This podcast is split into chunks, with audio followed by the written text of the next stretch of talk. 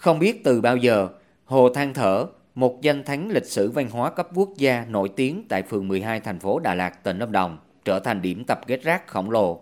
Hàng nghìn tấn rác thải, chủ yếu là rác thải nông nghiệp như chai lọ, vỏ thuốc bảo vệ thực vật, vỉ xốp, bao ni lông, tràn ngập mạch hồ, khiến điểm du lịch huyền thoại này trở nên hoang tàn, xuống cấp và ô nhiễm nghiêm trọng. Du khách Võ Văn Phúc đến từ tỉnh Hà Tĩnh, thất vọng nói. Chắc nên là thấy ờ, bảo là đôi thông hái mổ, biết ở đây là cũng một là khu dị hoặc là khu du lịch nhưng mà thấy ờ, đôi giảm ấy hơi bẩn quá, quá thất vọng luôn. Trước cảnh hồ than thở thở than vì rác, mất mỹ quan và ô nhiễm, đơn vị quản lý khu du lịch Hồ Than Thở đã nhiều lần tổ chức thu gom nhưng rồi cũng bất lực.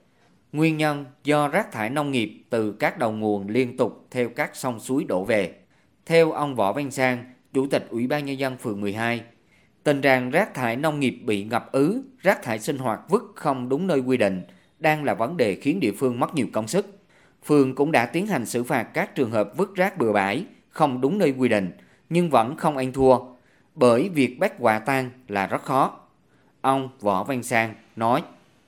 Địa bàn là vùng chuyên canh sản xuất nông nghiệp được à, thực hiện thí điểm cái mô hình là thu gom bao gói thuốc bảo vệ thực vật sau sử dụng. Tuy nhiên trên địa bàn thì cũng có một số cái vị trí gần khu dân cư thì cái việc à, thực hiện nó cũng chưa đảm bảo. Trước đây là chủ yếu tập trung vào công tác tuyên truyền, vận động. Tuy nhiên mà để phát huy hiệu quả thì phải xử lý vi phạm theo quy định của pháp luật. Không chỉ ở phường 12, tình trạng rác sinh hoạt, rác xây dựng và rác thải nông nghiệp tập kết ủng ứ khắp nơi tại trung tâm thành phố Đà Lạt.